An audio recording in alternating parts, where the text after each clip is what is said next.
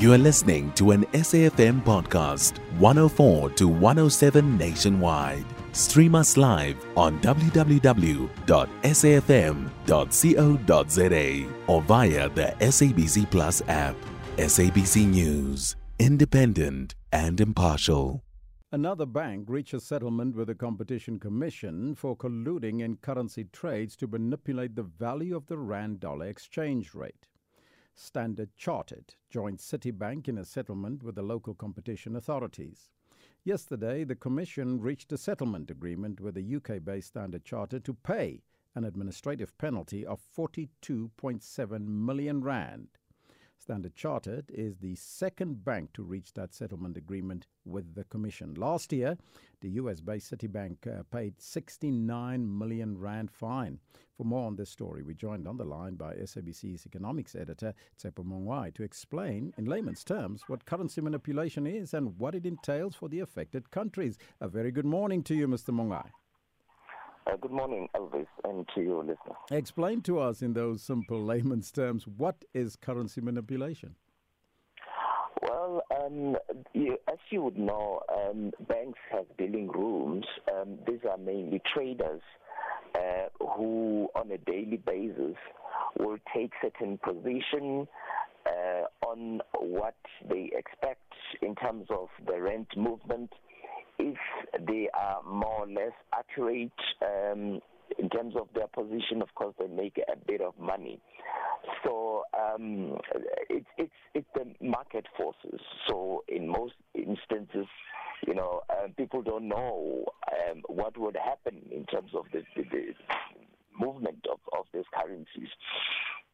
So what happened, um, I think broadly, is that there was some kind of uh, an agreement in terms of positions that they can take that will result in them um, influencing uh, the certain level of the rand so that they can benefit. Um, and remember, it's it, as I indicated, it's, it's, it's demand and supply.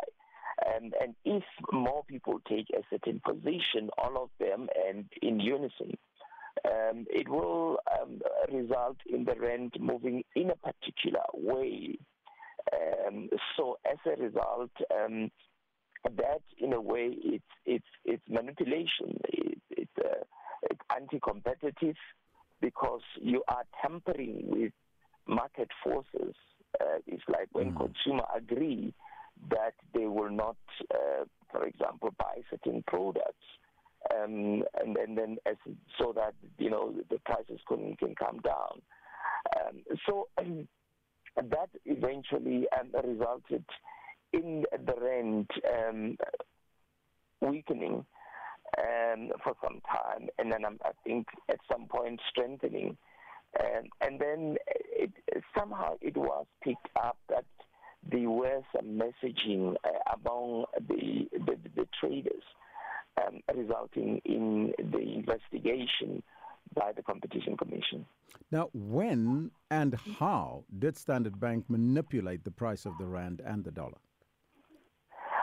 Well, um, remember, it's it, it, it, it, it's different banks. We, we're talking about um, 28 banks that are said to have been implicated in this.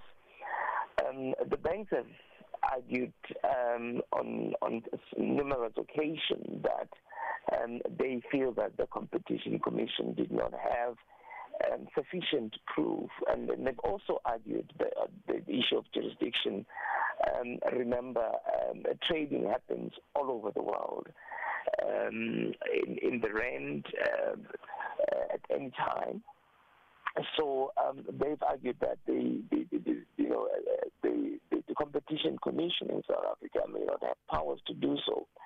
But what really helped the competition authorities in, in this instance is that in the investigation and given the proof that they have, they've had two banks that have come forward, uh, that's Standard Charter as well as Citibank, so um, Citibank was the first to, um, of course, admit, and they've shared certain information, and uh, they vowed to assist in the in the investigation.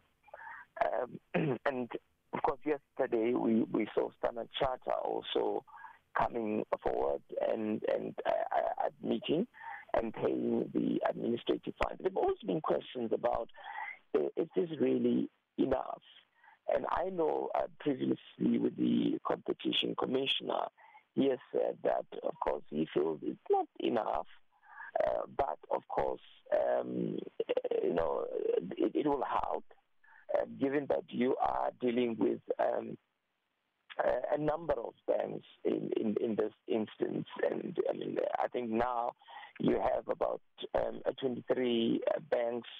Um, there were other banks that um, have asked for leniency, like you, ABSA and others.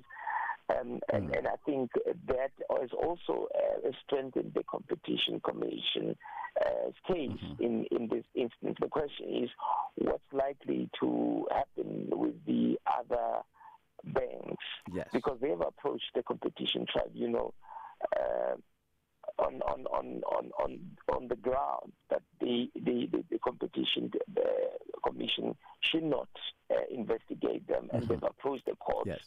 Uh, on this. I thank you so much uh, for your time. That was SABC's economics editor, Tshepo Mongoai. You can find SAFM Current Affairs on 104 to 107 nationwide. Our podcasts are available for download on all our digital platforms. SAFM, leading the conversation.